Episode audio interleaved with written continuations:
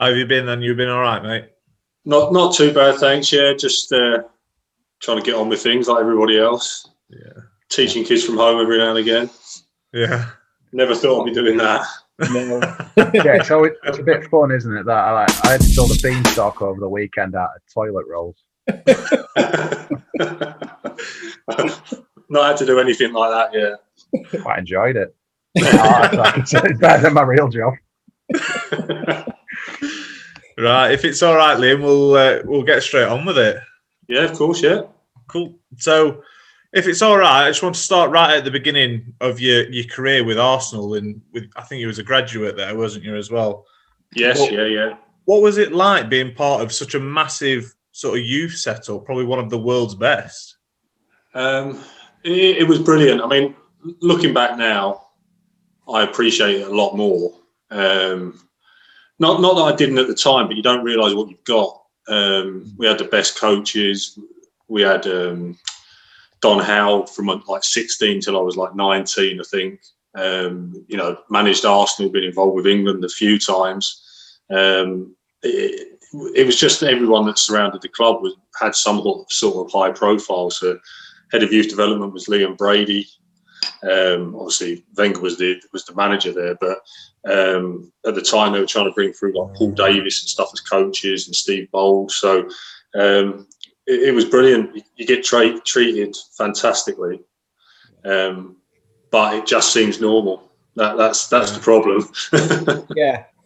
Yeah. I suppose I wonder if players sort of appreciate that more if, if they go the other way and sort of come up through the yeah, lower leagues and get I, I, I think I think you would.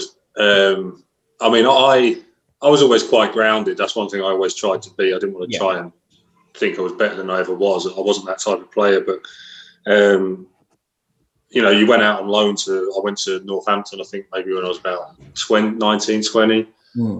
and it was a different world. But we'd been brought up in such a way that you know we, we were able to play at whatever level and any style we were, you know, we had to play at. But it, it was good. I remember coming back and I had uh, Eddie Novetzky at the time was the reserve team manager, and he just, I think he asked me in front of everybody else, what, what's what was the difference? And I said, everybody, everybody's playing to pay their mortgage. yeah. You didn't have, you didn't have that at Arsenal, but you know at League One, League Two, players did want their bonuses because it made the difference between having having a, a bit more spending money or being able to pay everything they needed to. And, and I, I think that's something that gets missed now. I think everybody everybody thinks every player's on a million pound a year or more, and it's it's not the case. Literally, like every player we've had on who maybe started out at a massive club, they've all said that exact, pretty much to the word, what you have there, where the difference going from like I remember when Ben Thornley was at Man United and he went to Huddersfield, and there's other Tommy players off the top of my head I'm struggling to think of now, Tommy Lee were one, weren't he? Went from United. Tommy Lee, yeah, went from United to Ch- uh, was it Rochdale, Macclesfield, yeah. and they all say that like you're getting pinned up in dressing room because for win bonuses that yeah that fucking error was a re- it was a joke that my win bonus I needed that to pay me bills Yeah. and stuff and I, I think that is probably totally lost especially now when you've got the Chelsea youth team probably the Arsenal youth team too earning five to ten k if not more. Probably at, at that age now it's probably crazy different.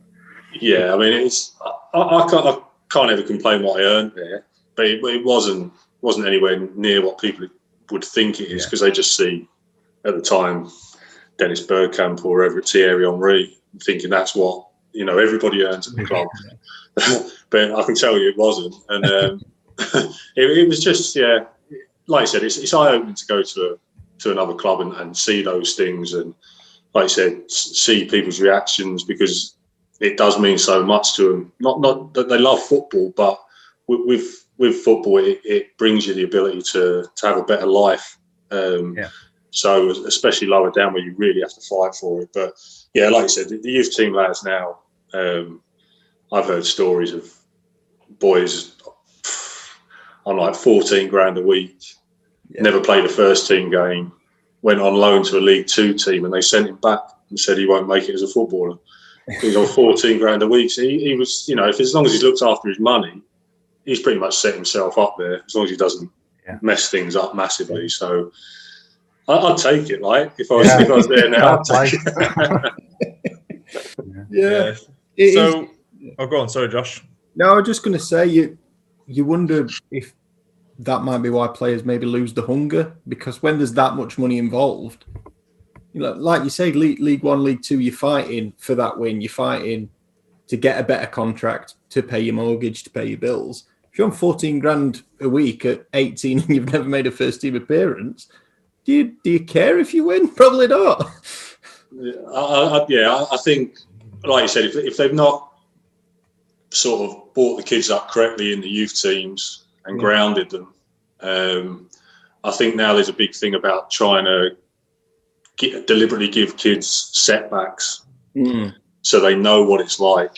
Um, but I don't think it's anything different that's to ever what's been done before. I remember reading something about Bergkamp and Ajax deliberately dropped him from like an under 18s to go and play for the under 16s Right. because they wanted to see a reaction from him. Yeah. And, and he did. He went down and he did what he had to and, and he was straight back again. But Yeah. some lads can't do that. And, and I started to see it towards the end of my career as, as boys came through that the resilience had gone. It, it wasn't there. They, they, could- they couldn't take being shouted at. Yeah. They'd, they'd almost like well up. They'd go into their shells and it, yeah, it, it changed. But I think every footballer, every 10, 15 years, I think will say the same thing. Oh, football's changed. Football's gone. Yeah. Yeah. It- It's um, it's it's evolving all the time, but football ultimately doesn't change. The, the actual game you're playing doesn't change. You still can see goals the same way, score them the same way. Yeah. Um, it's just the whole mindset thing and Mm. tackling in particular. At the minute, does my head in. People just can't tackle anymore. Like I, I was in Mane last night. I know he caught him with his foot, but Yeah. a few years ago, that was a good challenge. He's, he's won Yeah. the ball and he's taken the player. It's uh, just like I said, it just shows it, it changes very quickly. But uh, I don't think I'd have been on the pitch very long now. um, on your Arsenal career, then Liam, obviously before you left, I'm just wondering what it were like in training. Did you, from your perspective, did you get the opportunity to go up against the likes of God for that period? What Henry, Pires, Vieira, Bergkamp? What were they like? Yeah. Did they ever inter- interact with you? And what was what was Yeah. that like? Uh, it, again, it, it's brilliant looking back now. Um, I, I, I, you know, I was lucky to a degree to to have, you know, been there and, and been involved with those players, especially when they were at a time when they were so successful. Um, but yeah, for, for a period of time, I, I, was training with, with the first team, and um, it was it was a brilliant experience. The, the lads were all good. I, I can't couldn't say any of them were out of order or anything like that. They never sort of looked down on you uh, in any way. Um, it, it was it was brilliant. Like I said, you had Omri, you had Bergkamp. From my point of view, was Tony Adams was there, Keown was there, Yeah. Sol Campbell sort of came towards the end as I was leaving. Um, but yeah, it, it was it was brilliant to go in there and test yourselves with those those sorts of players, and uh, yeah, something I look back look back on fondly. Um, but yeah, it's only seems like yesterday. The more the more you think about it, it feels like you're still 18, but unfortunately, I'm not. Had another 20 years on top of it. Uh, you- you're close, but no, it, was brilliant. And like I said, all the lads were willing to to try and help you. Um, it, it was fantastic, absolutely brilliant. Yeah. Amazing. No, that's amazing. So from Arsenal, then you did join Colchester after a successful loan spell. What was what was sort of your reasoning behind leaving Arsenal? Did you want to go out and get? Cause I know you had a couple of loans and and whatnot previously. Did you want to go out and sort of become a first team regular and settle down somewhere? Yeah, I, I think, like I said, my first loan was Northampton, and, and I really enjoyed that. I only went for a month, but it was over Christmas, so I played played around about eight games or something like that. Um, and you just get a taste for it. Then you, you want to be in first team football, and then you get used to playing it. And then when you come back to the reserves, th- then you just you're not happy to see things go wrong. So I remember we played Chelsea, and, and I think it was the left back at the time made two the same mistake twice. It cost us goals twice, and for some reason Pat Rice had taken the game that day, and he was trying to like talk him round and you know you, you done well, son. Oh, well, he's not good enough. He's made two two the same mistake twice. It cost us two goals. And I think within a few days I was out on loan again. um, but that, yeah, I mean, I love going out on loan. I, I, I did.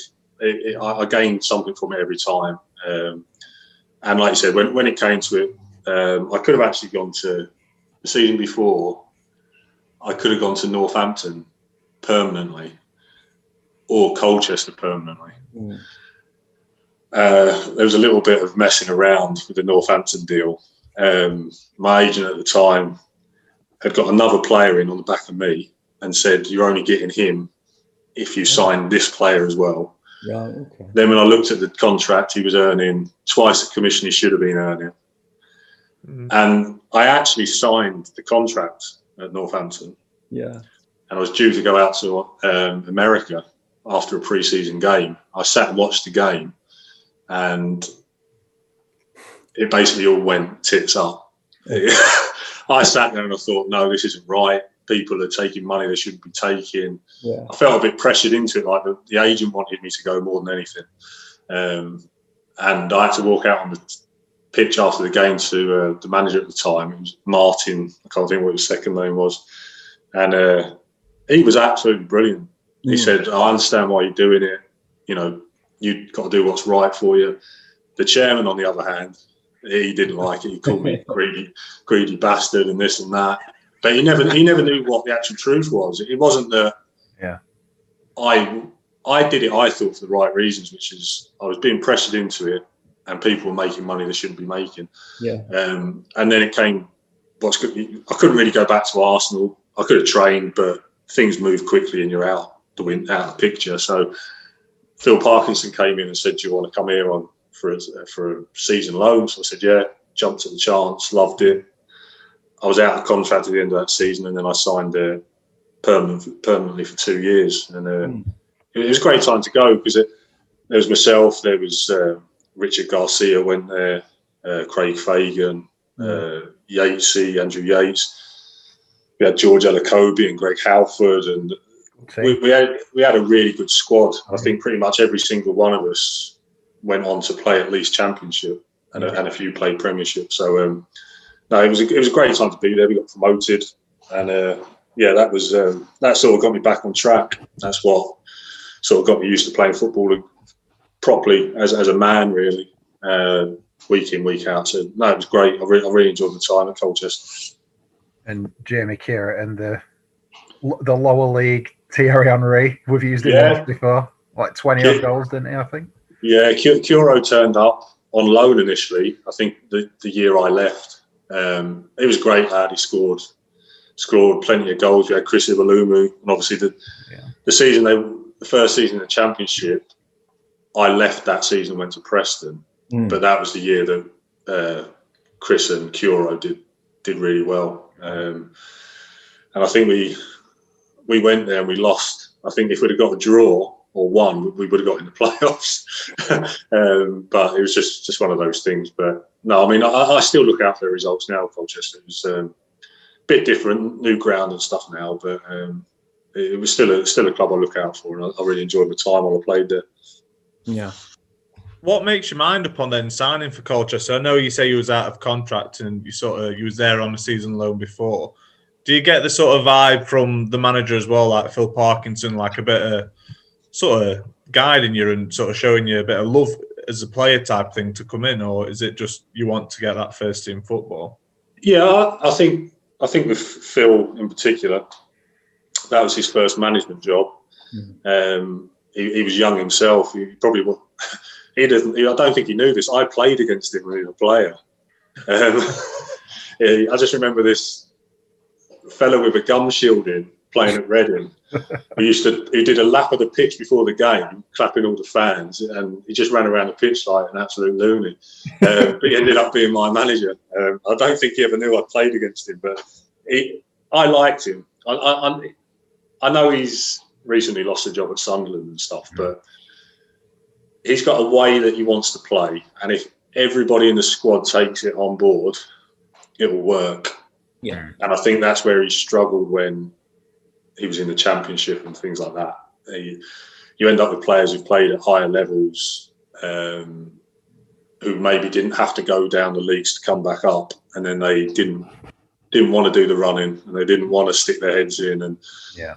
Phil just wanted that commitment, and uh, I think that's ultimately sort of it was his downfall of a few clubs. But for, for me personally, he said he, he wanted me there. He liked me as a player. I'd enjoyed the time there. Financially, Colchester were never going to offer massive money because they couldn't. They, they, they weren't a big club, so that wasn't ever really an issue. Um, and I was from Chelmsford originally, so it was 15 miles down the road, something like that. So um, to start with, I could commute from my mum and dad's, and then then I bought a flat in Chelmsford. So um, yeah, it was on my doorstep to a degree, and I knew they had a good squad, uh, and at the time the manager as well. So yeah, it was, it was an easy decision for me. Um, and it basically said if, if you're fit and you're playing well, you'll start. So Yeah. that was that was a bonus as well. That- that's- yeah. I think he's just been unlucky, Phil Parkinson. Really, when you look at the clubs he's gone into, they seem like Sunderland and Bolton. He's gone to some clubs in an absolute state, and he he did well at Bradford, didn't he, as well? So Yeah, clearly yeah, got the ability. Yeah, yeah. I mean, like you said, he's he's done well at some clubs, and other ones Yeah, there's been bad situations around him when he's taken over or, or when he's left um, financially. But yeah, I mean, like I said, I, I never had a, a problem playing playing for Phil. You, he set out every player on the pitch and said, "This is the bare minimum I want from you. Mhm. Give me that, and I'm happy." Yeah. And obviously, when you get to a standard where you can do that week in, week out, then you can start to add things to it. And, and like I said, we had a good team. We had like Neil Danns and Kev Watson was playing in there. Um, like I said, we had Richard Garcia, Doogie, um, who'd been at Colchester all his career. He, he was a good player. Um, so it was, yeah, one of them where I think we got the recruitment was good. I think their scouts and stuff were very good. That They were able to pick up free transfers. Um, and they knew the lads. They knew that they had the right characters, and I think that's what ultimately uh, got us promoted that season. Yeah. I think there might be something in that, Luke, where you're saying sort of he's, he's not done amazingly well at the sort of bigger, poorly run clubs, your Boltons and your Sunderlands, because they're probably signing wrong players. They're probably signing these players who, who have been at higher level and they might not want to do that that dirty work, like you Yeah. say. Or someone, Sunderland Yeah. just always go off at names, weren't they? Yeah, yeah, in League yeah. One. Yeah. Yeah. A cou- At the end of the day, I think that if I might be wrong in saying this, but off the top of my head, I'd, I'd say it's probably right. But I think that's probably Colchester's most successful period in their history. I Think- think. I don't know if there's Yeah. a championship before or after, but No, that, that- I think that was the first time. Yeah. I'd say it was, the, fir- I was it think the first it- time they got first time they got to the championship. I think. Um, I think it was, yeah. yeah, and that- I mean that first season they did brilliantly. Started badly, but did finish really well. Uh, second season they started to lose players. Yeah. It was, it was easy pickings for teams. They knew the lads weren't on big money. They knew the club would take offers on players. So, um, yeah, like I said, ultimately, I reckon all eleven of of the of the of the team, the starting eleven, went on to play at least championship level at other clubs as well. So, no, it was yeah, def- definitely their most successful time. Was that when they signed Teddy Sheringham? Or have I made that up? He went Yeah, to they- oh, yeah, they did, didn't they? Yeah, they did. Yeah, they they signed him um, the first year in the championship, I think it was. He didn't Um, bad. I didn't think he did too bad either. I'm sure he scored a few goals. Only about Yeah, he- 48. He, he did. he did. He did well, I think. Um, and again, but I was I used to speak to the lads, and they all used to say he was brilliant. Hmm. No, no, no airs and graces. He came in, he worked hard, he helped lads out. Um, like I said, ultimately he, he did well on the pitch for him as well. So um, that was a, it was a great signing for him. And I, don't- I don't know whether maybe Kev Watson had something to do with that because um, he knew him from Tottenham. Um, and then I think when he took over at Stevenage, he took Kev as his assistant. So, so he must have known him quite well, I think. Hmm. Um, so yeah, I think think Kev Kev probably had a bit of a helping hand with that one. So we have touched on it then. The promotion season with Colchester up into the championship. How was that like for a player and sort of the celebrations at the end of the season? Yeah, it, it was uh, it was brilliant. I mean, it went right right down to the wire. Um, we had to get, I think we had to get a point away at Yeovil to to cement second place. Um, as it was, Brentford I think ended up losing that day. So even if it would have lost, we still would have gone up. Um, but that was the long one of the longest ninety minutes of football I'd ever ever played. It was. It just felt like like the Alamo. Just, they were coming at us all the time. We were just heading and kicking everything. up, Like just, just wanted the game to finish. But um, the the Colchester fans filled the away end. Absolutely rammed it was. Um, Yeah. And yeah, afterwards the celebrations were great. You know, I had, had a few drinks on the bus, and um, I think we went out into Colchester afterwards. Um, and then a few few few days later we did like an open top bus thing. That that was good. Yeah. Um, as much as we didn't think there'd be many people, there, what there actually was, it, it was good. We went to the town hall and met the mayor and everything. So no, it was um, it was a brilliant experience. Um, and like you said, for for a club of that size, it was never expected. So that was that was one thing we. Because we never expected to go up, the bonuses never got put on the league they always got put in the FA Cup and, and leagues, League Cup and stuff like that. So um, we got promoted, and I played thirty odd games that season, and I got something like eighteen hundred quid after tax for getting promoted to the Championship. Bloody hell. so we uh, we went to a wedding in Mauritius that year. We got, got we got to the airport, and I thought I'll upgrade us. So my now wife. I basically spent my whole promotion bonus on upgrading us one way to Mauritius. That's amazing. Yeah. So Um, sorry, Nick. I've just wondered because them games like that where it's end its season and you know, I mean, there might be two teams either fighting to go up or to go down. You always see fans, don't you? Now they're checking on the phone, but you used to have like radio to your ear and that. Did you yeah. in that game? We we like what what are Brentford doing? Or I, I imagine managers like we do our we do our game. Don't worry about worry about that. But fans are always trying to come up with new chants, don't they? One nil. Yeah, I, I- I think I think we were getting, I think we were getting the scores from from the fans. I think, um, but obviously, like you said, it, second half we were shooting towards the away fans, Mm. so we couldn't really hear them. Um, Yeah. But like you said, a few of the lads would be saying like, "Oh, this is happening, that's happening." Um, but the other thing was like the time. That always annoyed me. No one would ever tell you how long you had left. So you could you could have had thirty seconds left. You just didn't know because Yeah. everybody's wrapped up in it and just overexcited to the point where you need sort of level head just to say "Oh, like thirty seconds left. Just stick it in the corners and get off the pitch, sort of thing. But um, no, it was brilliant. It was a great great group of lads. Um, and I, we went to Marbella at the end of that. That that summer they took us to Marbella as a bit of a you know a thank you for it and a congratulations. It was. Uh, yeah, that was a good few days we had out there as well. If only Parkinson or someone else had just shouted on, "Don't worry, they're losing anyway." Then he could have also got got your uh, got your sandals on already and just kicked back. And I, I think that's the danger, isn't it? If, if yeah, Yeah. you're relying on sort of thinking, "Oh, we don't have to do anything now." There's always that chance with football; it'll, it'll swing, the result will go the other way. Yeah. Um, so yeah, I, th- I think we did it the right way. Just getting on with our game, trying to Yeah. trying to do what we had to do. So uh, yeah, all worked all worked out right. Yeah. I suppose a perfect example of that is the Man United Man City, isn't it? And last minute Aguero. Sorry, Josh, I know you're not going to like that one, but How many Never forget podcasts have we done without mentioning that? Phil Jones's face is it away at Sunderland when he's like, Yeah. three. Fucking class.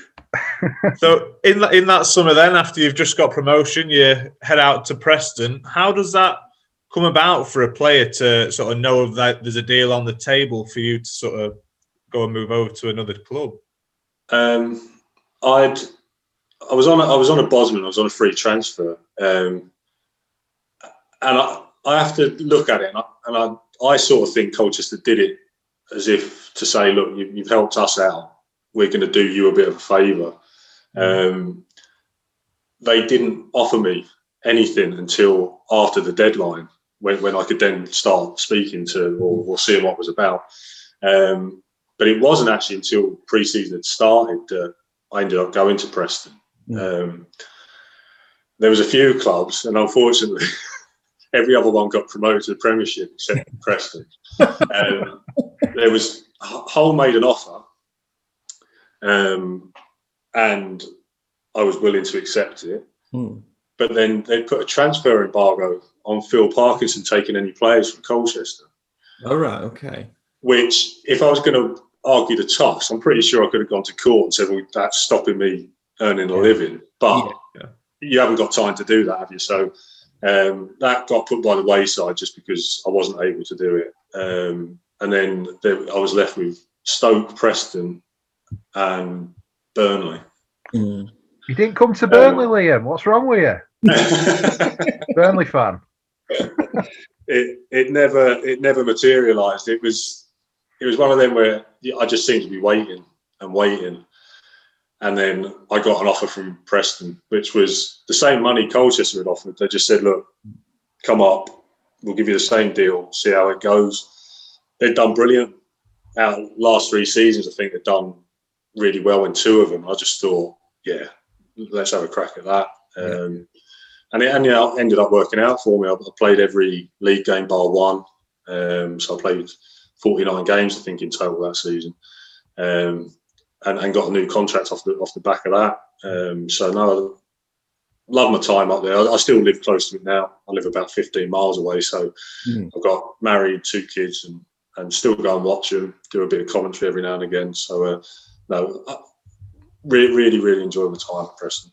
You had a I, good th- I think that's always quite interesting, isn't it? About the sort of close call moves that you can sort of. Who was it? I think it was Martin Carruthers, weren't it? Who was saying about he had rumours to be going to a couple of different clubs, but Yeah. has there ever been one where it's been quite a close call that you've nearly signed from, other than the Northampton one? there was, like I said, that when I went to left Colchester, there was a few clubs interested. Then, whilst I was at Preston, there was West Brom apparently Hmm. wanted me and St Ledger. Hmm. Um, we played them twice that season, and we played well both times. Uh, like me- me and Ledge, um, and they, they wanted both of us, I think. Um, but again, th- that, for whatever reason, and, and this is the problem as a as a player, you don't know what's going on. Um, when I, when I was at Arsenal, West Brom wanted to sign me, but they wanted to sign me and John Halls. Right. We were we were both with the same agent, and the same agent who was trying to rip me off. Um, he wanted two agency fees rather than one for doing the deals, and it fell through. West Brom wouldn't do it, but the club, the agents never told me until I left them. So yeah, so I would have been nineteen, maybe twenty. So I could have gone from there to I think Megson was manager. Could have gone and worked under Megson, and who knows what would have happened. But it didn't come about. And then at Preston, I was doing well. Irvine came in, and, and I was doing well under Irvine. And unfortunately, I snapped my Achilles at Charlton in the March, I think it was. And Chris Kamara was in the players' lounge before the game, telling everybody who was listening, "This lad's going places," and blah blah blah. And and I know that there was uh, now a, a very financially struggling Northwest club who were in the Prem at the time, um, who wanted, who were saying, "End of the season, we'll we'll make a bid." yeah. I snapped my Achilles in March, and it Oh, never never materialised. But that's that's football. That's what happens. So it's not not a great deal you can do. Yeah. So, wi- with that Preston team, obviously, they had off top of my head Nugent, David Nugent, uh, Sean St Ledger, like you say, Simon Whaley. He were always a player that played well against us. Yeah. Burnley. Yeah. I don't know what happened really to him, but you had a good side, and it always shocked me. You never quite, and that's not just from your seasons there, Liam, but even like the ones before and after. They've never quite made that step. Was there anything you feel like we're lacking in the team at all, or Um, everyone around Preston has, has has done it, and they've not been better teams. Like Burnley, when we first went up and Owen Coyle, we weren't a better team. We just maybe had a bit of luck. yeah. Blackpool, even far smaller. Yeah. club. No, it was like I said. Our, our team was good. We had first season. We had uh, Carlo Nash in goal. We had uh, Matty Hill and Callum Davidson left backs. Me Ledge. Um, M- was injured that season, so he didn't he didn't play. Um, Graham Alexander, Simon Whaley, Paul McKenna, we had Danny Dichio and Brett Ormerod there as well. um, we had a little winger, Lewis Neal. He used to come on and and, and he, he was a good player. Um, we, we just, yeah, like I said, we had Nugent as well. We had a good, I would say, a very good starting eleven. Mm. We didn't particularly have strength in depth. I mean, to be fair, we, we actually had Kelvin Wilson there, and the, and the gaffer decided he didn't like him and got rid of him. Um, he did all right for himself going to Celtic, and, and- Yeah. and I think he probably proved the gaffer wrong with that one. But um, but uh, he used to play right back, centre back. He was a good he was a good player. Patrick Agyemang as well. Mhm. He was like the quickest thing you'd seen on two legs. He was unbelievable. Um, he'd come off the bench and absolutely shit you up with his pace. He would. oh, he was unbelievable. He could just. I remember pre-season we we were doing these sprint things like to cones and back. He lapped. He, he lapped people. He, he was like one ahead of everybody. He was that quick. Um, but no, that- like I said, we, we had a good. They were a good group of lads. Had a good 11, 12, 13 players. And then it came to Christmas, and we really needed to invest some money. Mm. Derby were doing it, but they, they were buying players that weren't necessarily all-round great players. They were just filling holes that were going to help. Yeah. Um, and we signed. Who did we sign? The lad who played at Bolton uh, made one England appearance. Michael Oh, Ricketts. Ricketts. Oh yeah. Oh, we had him at Burnley. Um, he was gash at Burnley. Sorry. Michael. I think we signed him on a free transfer. We signed a lad Pavel um, from uh, Eastern European country. He, he was a good player. He, he played in the Champions League and stuff. Um, but we just didn't we didn't get the right players. Um, and then we ended up missing out on goal difference, I think, from the playoffs. But we were top of the top of the league at Christmas. Mhm. Um, it, it, it, yeah, it just felt like when we really needed it, that little bit of money spending, they, they couldn't do it or they weren't willing to do it. Um, Yeah.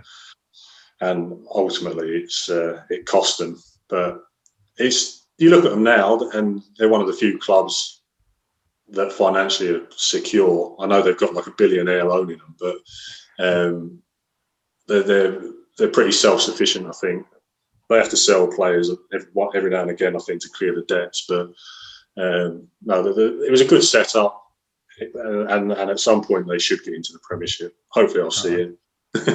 yeah, nice I to mean, bring that rivalry back, wasn't it, Luke? yeah. I, I mean, you know, there'll be some Burnley fans might watch this and think, "What are you saying? We hate Preston." Um, but you know, I, I missed that derby. It, we had some amazing games. It was never nil nil Burnley Preston. It was always like 3-2, 4-3. I remember they battered five three once at Deepdale, and the, I would say probably the biggest club never to play in the Premier League at this point. They must be up there. I would have thought. Yeah. I can't think of anyone else that fits that criterion. No, Um, they're, they're, they're a massive club. Like like I said, Yeah. the, the derbies with Burnley were were brilliant. I think I played in one that was either four three or three two. Ledge scored an own goal, which oh yeah, I remember that. Last minute winner, Andy Gray. Andy Gray, that's it, yeah. Um, but no, we had we had some good, good games there. But that was another one, you know, where we were saying about you didn't know how long was left, Yeah. And we got it back level. And I remember running to go and get the ball to take a throw in because I wanted to go and win the game.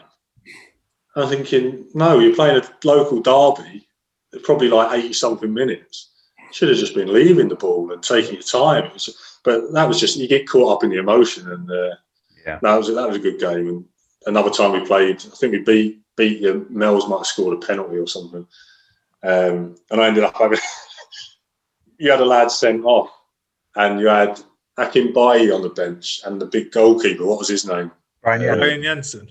Yes, they came on the they came on the pitch when when the, the referee was sending the lad off, and I got a bit involved, heat of the moment, telling them telling them where to go and what I was going to do.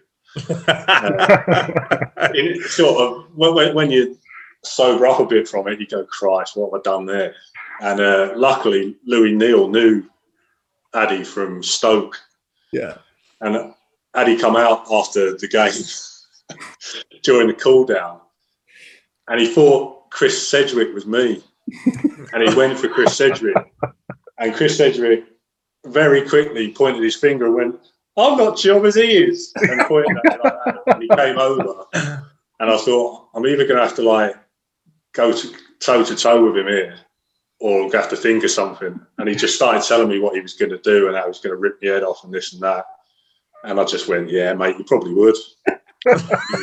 he went, what? I went, yeah, you probably would. You're a big lad. You probably, yeah, you'd rip my head off. And he just went, oh, right, okay, walked off.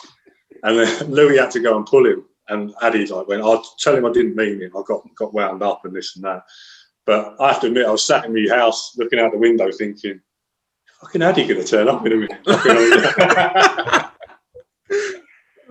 but yeah, that was a, a good game, a good memory. Brilliant.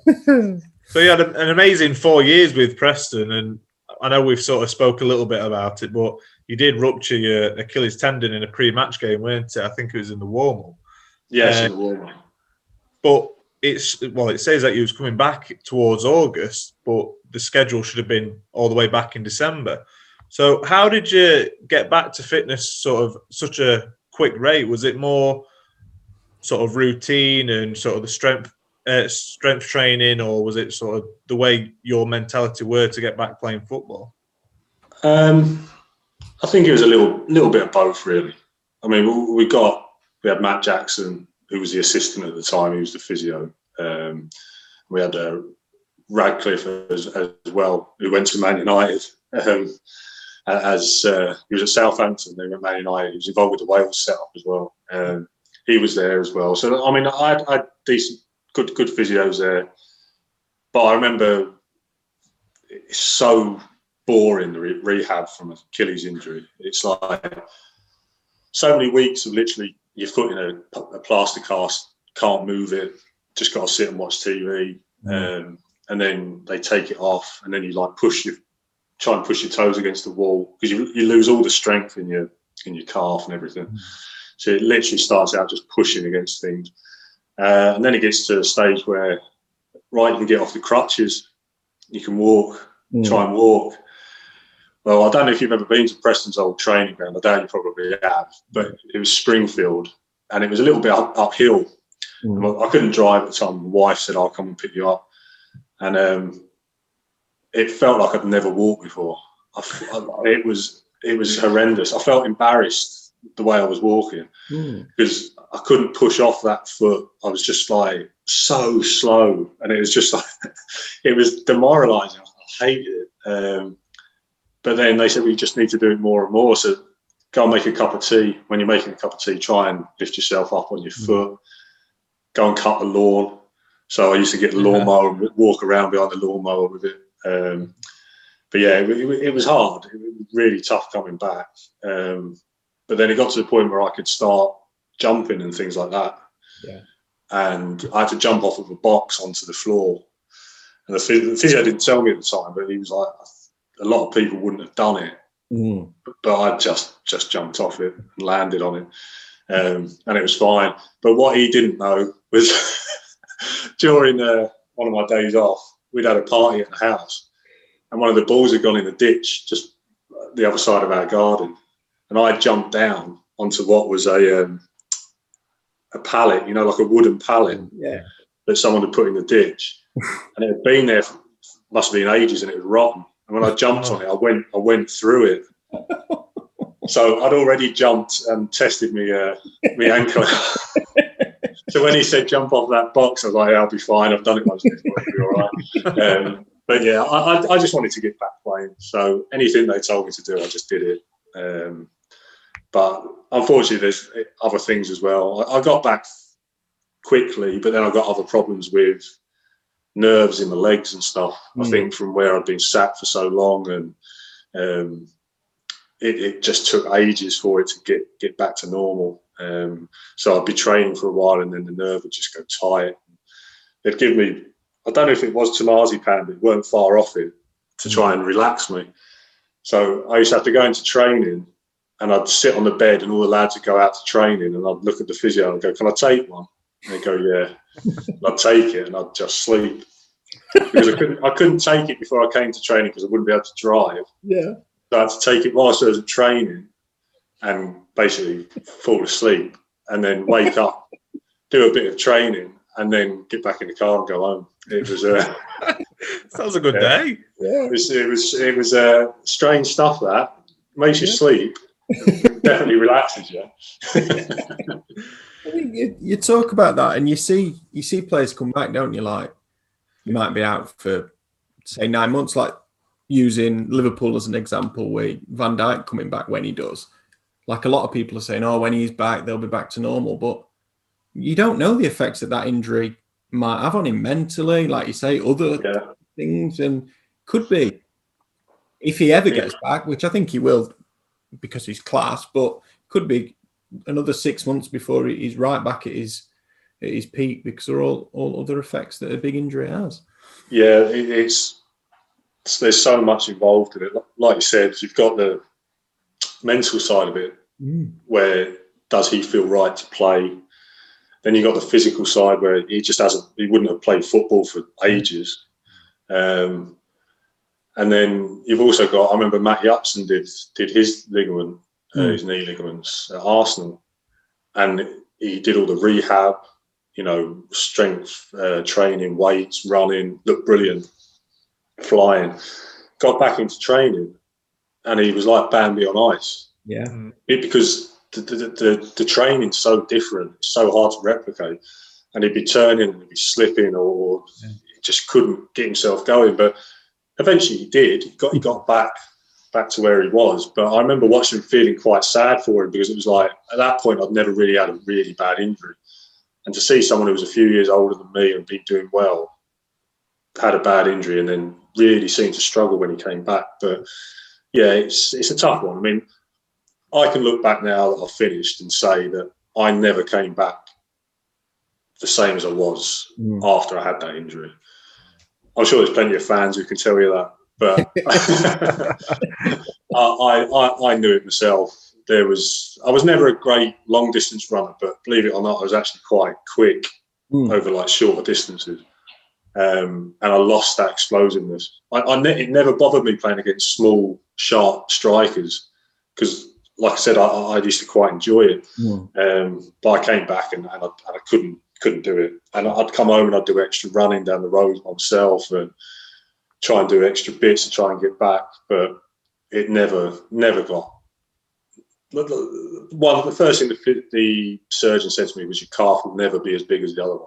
Mm. Doesn't matter what you do, it'll never be as big, and it and it never did, and it still isn't. So if I wear skinny jeans, which a man of my age probably shouldn't, it's, t- it's tight on my left calf but loose on my right one because they're just not the same sizes. So um, yeah, it's, it's one of them. It's you, you try to kid yourself a bit because you want to keep on playing, and, I- and I'm glad I did keep on going. Um, there was a few times I said I wanted to pack it in after the injury, Yeah. because it was just so mentally tough to do. But the physios were like, "No, we're getting you through it," and I'm glad they did because I ended up going to different clubs and getting promoted and stuff, and it was all part of the experience. But um, yeah, it, it could take you months to come back, and even then, he might not be as sharp. He might not be as quick. He just you, you, you won't know. He'll know, but whether he admits it is, is Yeah, yeah, yeah. So the last thing that I wanted to touch on before we go to a little five question quiz, if that's all right, Yeah. is did you have any superstitions before the game? So I know there's players who sort of like to hop onto a pitch before the game on one foot or touch the ground before. Did you have any sort of weird superstitions or routines before going out? What Um, the weird ones. Yeah, they I don't would- have to be mental. it can be anything. No, I, I, I had little things that probably are strange when you when you think about it. Um, I'd always put my left shin pad and boot on before I put the other one on. Right. Um, I would at half time only eat the red and black wine gums. but and they that- are the best, to wasn't- be fair. That wasn't because they're the best ones. It was just something in it. Two two red and two black. I don't know why. I'm Getting a red card and a black eye. if, there were, if there were no red and black wine gums when you got in the dressing room, Liam, would you have said, I want fruit pastels? Would you have just said, I'm not eating any wine gums today? No, I don't. Never have gone that far. No, I was quite happy with them and Jaffa cakes and Oh, yeah. like that. So I, was quite happy with that. But um, nowadays, I think they have everything you could ever want. We, we, we played Man City in an FA Cup game, and you walked into a changing room, and it was like a, a buffet you'd have at like a wedding. well, no, not a wedding, like a, no, a kid's a ten-year-old kid's birthday party. It was just like every sweet and cake you could think of was just just there, just for quick energy. So, um, but no, that, I did that. I'm trying to think what else. Warm up wise, when I got on the pitch, I always used to do a double. You know, when you jump up and bring your knees up, I used to do mm, like two or three of them. Always used to do it to the point even my, my wife noticed it and used to take the Mickey. oh, you're doing your little dance again, were you? but yeah, I think that was probably probably it. I, I don't think I'd never wear gloves or anything like that. Um, and I'd always prefer to wear short sleeves as well, even if it was cold. But, uh, uh, that that was probably it. I always think centre back should, to be fair. I think if, you, if you're wearing long sleeve and gloves at centre back, I fancy Yeah. it chances against you. There's something going on. Yeah, that, that- whenever I came out, I'd see a striker with gloves on or an Under Armour top, and even leggings because I used to wear leggings every now and again. I'd think he, he don't fancy it. I- I'll have the beating of him today. And nine times out of ten, you're right because if you, if you stood there and you're thinking about being cold, Mm. then it's going to affect you. Whereas if you just go out, and get on with it, you warm up within about five minutes. You, Yeah. you don't you don't feel it. So it makes me laugh now. They go on about Paul Tierney, don't they? How he's like cut cut from different cloth because he wears short sleeves for every game. You think that, that was every player when I played. It was like It was Someone's, someone's got a long sleeve top on. Jill was, Jill was there going, I'm snapping you today. It all changed about 10 years ago when they started wearing them snoods, didn't they? Snoods, yeah. Scarves. Tevez brought them into fashion, didn't he? yeah. It- it's- Now, all, all went all went strange. yeah. You, have- you have to be a professional at Arsenal to wear gloves and, and trousers if it was snowing or the weather was cold. So we turned pro and we were like, brilliant, get the gloves out for training and that. And then they changed the rules because it went to an academy and uh, everything was seen as bullying and you couldn't Yeah. treat people differently. Yeah. Everybody just got the same stuff. So we weren't to turn pro to get, you know, so, someone to clean our boots and this and that.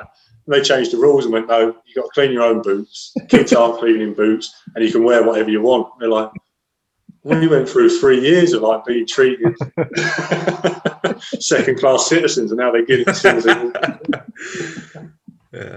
Right, Josh, I'll let you go through the quiz. Yeah, okay, so we do this with every guest. It's uh, it's called the Tommy Lee Pro 5 quiz because Tommy uh, earned the naming rights. He was the first to get five out of five. So, um, just five, five quick questions just about your career. Okay. So we'll go straight in. So, number one, you scored eight league goals in your 300, pro, 300 plus league games. Who was your first league goal against? And it was Oh. you were on, uh, on loan at Notts County. Yeah, it was um, Bristol City, It was, yeah. 3 2. and I've only ever seen it once. Have you? Yeah.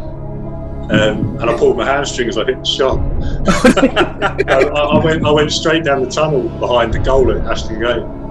Pulled my hamstring and went straight off the pitch. You know you've That's won when you pulled your hammy. That's what happens when you run from inside your own half as a centre back in open play. Brilliant goal it was as well. Outside my right foot, in off the post. Pulled my hamstring. So, uh, yeah, I'll never forget that one. Let's try and dig that one out. Um, uh, number two, you received four red cards in your career in England. And I'll say that because was the one in Belgium as well. There was. It was horrendous.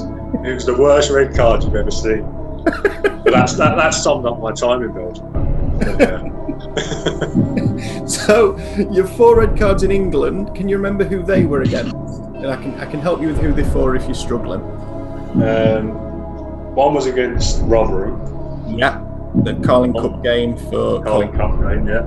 Um, one was against Port Vale, Yeah, two yellow, two yellow cards. Um, Well, for Colchester as well in the league. oh.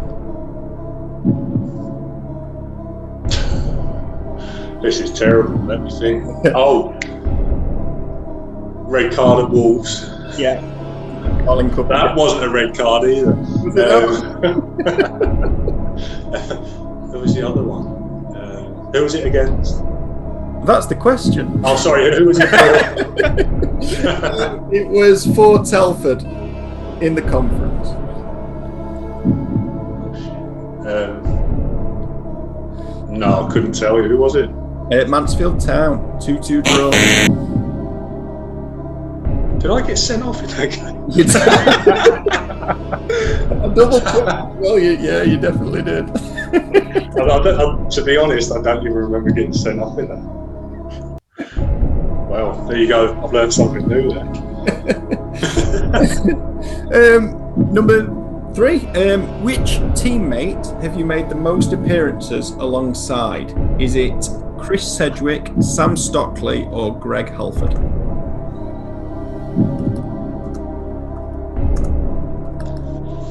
I'd say it was Sedgwick.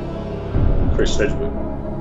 Uh, Chris Sedgwick was 94, Greg Halford 84, Sam Stockley 96. Sam Stockley by a couple. Yeah, yeah. No, I was on. I was on loan there. Two years there. Yeah, Yeah. yeah. You're right.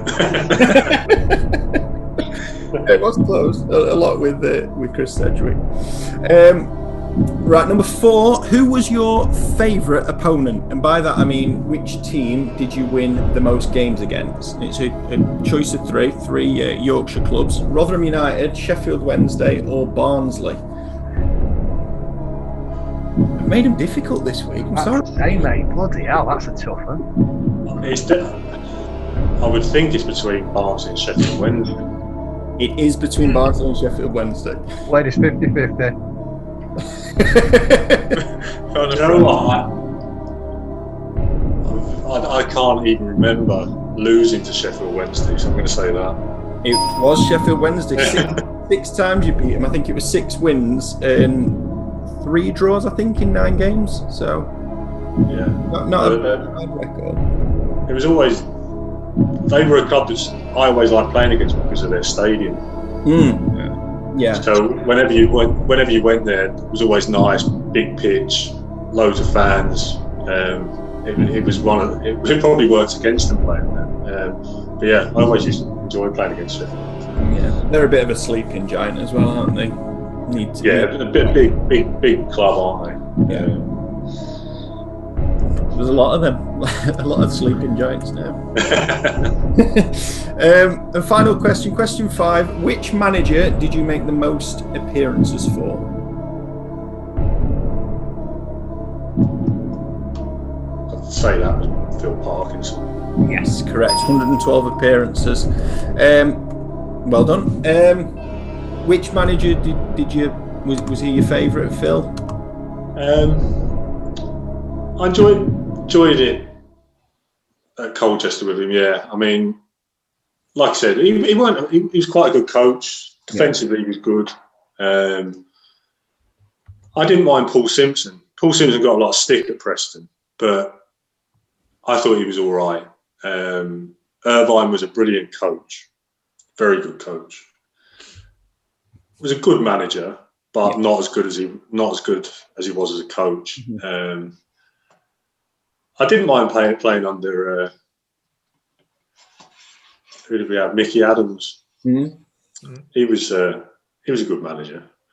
I, well, I, I enjoyed playing under him uh, at Port Vale. So, but no, I'd uh, like I said, I enjoyed playing at, at Colchester. So um, yeah, I'd probably say probably say Parker.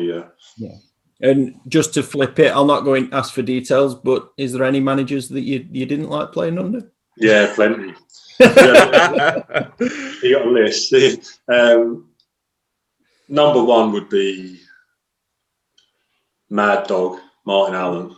Yeah. Two weeks in a row, we've had his name crop up, isn't it? The, the, the man was absolutely off his head. Um, I, don't- I don't know whether he played up to it a bit, uh, in all honesty. Yeah. Um, but it's not not very often you go on a trip at the end- of season and it's the manager who gets complaints at the club from, from the public who saw him.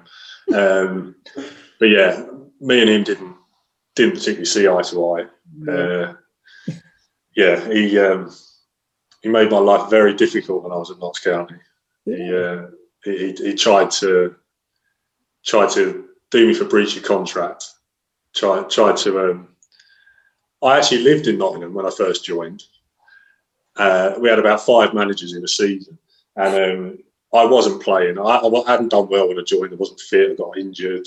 Um, fans didn't like me at the time. So it got to Christmas, and I thought, you know what, I'm going back home. Mm. Um, and there was me and a couple of other lads. Ben Burgess lived in Blackpool.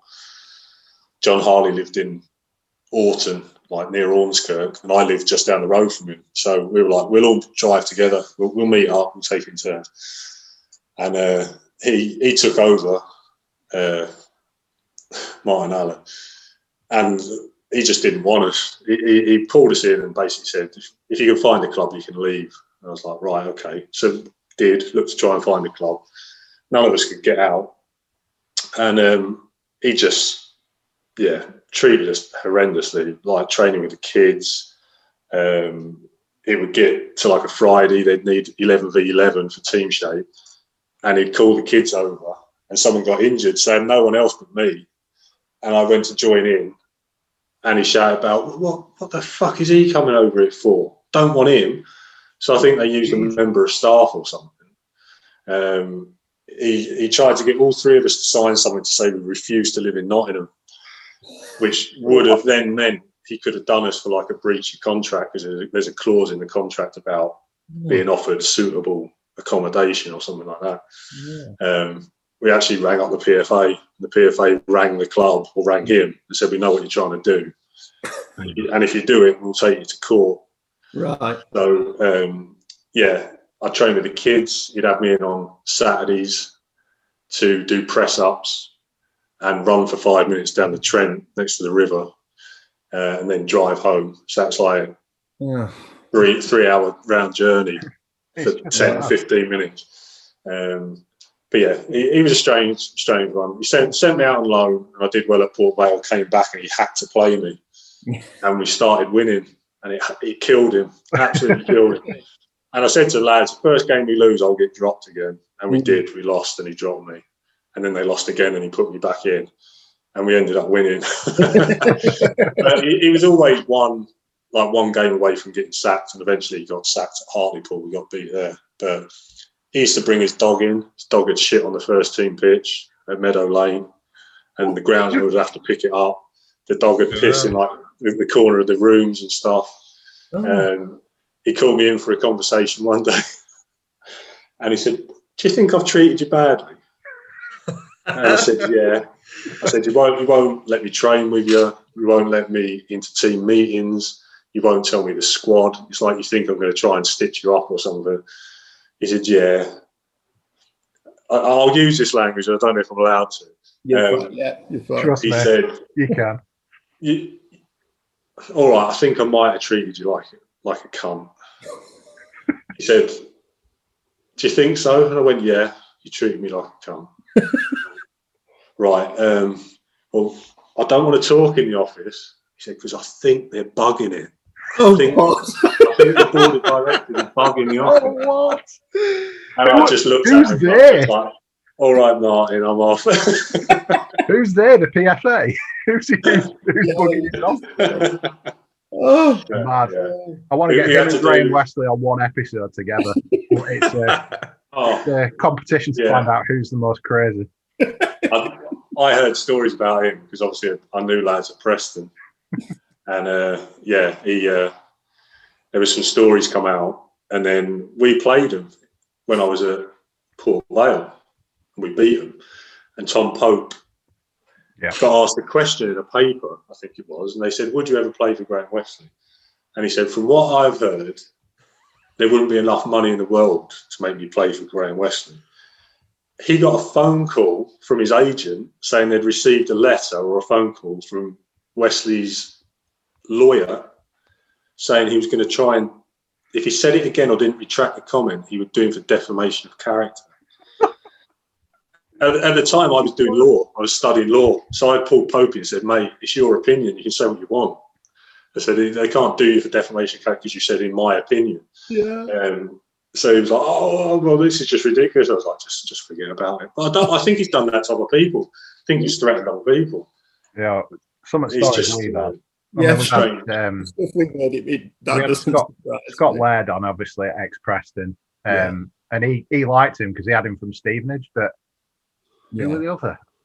Mark O'Brien we had on, Mark O'Brien. Yeah.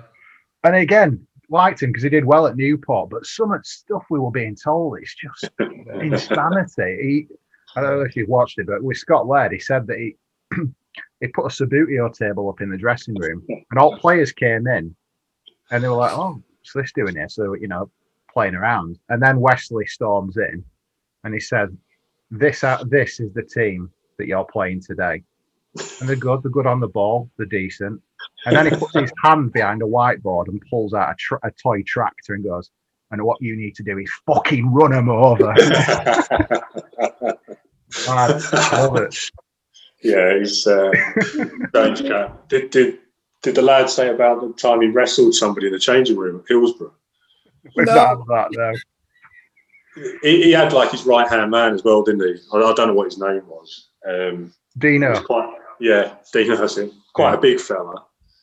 And they went after one of the centre halves in the changing room, like tried to to wrestle him in the changing room. And apparently he managed to pin one of them, like Westley or Dino. And he showed him up a bit and he got up sort of saying, oh, I was only joking. That's the reaction I wanted from you and this and that. And I was like, he's, he's absolutely off his head. Why would you want to start fighting your players before a game? It's just like, don't know. The, the mentality is just just crazy. So I'm, quite- I'm quite glad I, I was gone. Never, when never got that opportunity. I'll probably get a phone call now saying that. I don't think No. anything beats the Wilder story, does it? Does it, Lou? Yeah. Oh God, yeah. Forgot Yeah. about that. Was Go on, I'll let you tell it. Go on, it's funny. um that was Scott, Scott Laird, wasn't it, as well? Yeah. And he said that um whenever they were playing Northampton, obviously when Wilder were managing them before he went on to Sheffield United and everything. But in the run up to the game, for like let's say the week prior, every day leading up to the game, at random times of the night, three o'clock in the morning, and everything, Graham Westley would be ringing him up and going, Wilder, and just hanging up. Yeah, didn't Wilder collared him as well after the game, saying, "You ever ring my fucking phone again at night?" Yeah. So, but yeah, I love doing this because it's so much stories that we hear. amazing, Liam. Thank you so much for giving us your time, mate. You've been an absolute pleasure. Um, yeah, thank you so much. I hope you keep well and best of luck. no, thank, thank you. I enjoyed it. And uh, yeah, thank you for your time. Thank you for your problem. Cheers, Liam. Thanks, mate. look after See you soon. mate. You Cheers. too. Cheers. Okay. Pie and a pint. Pie and a pint. Pie and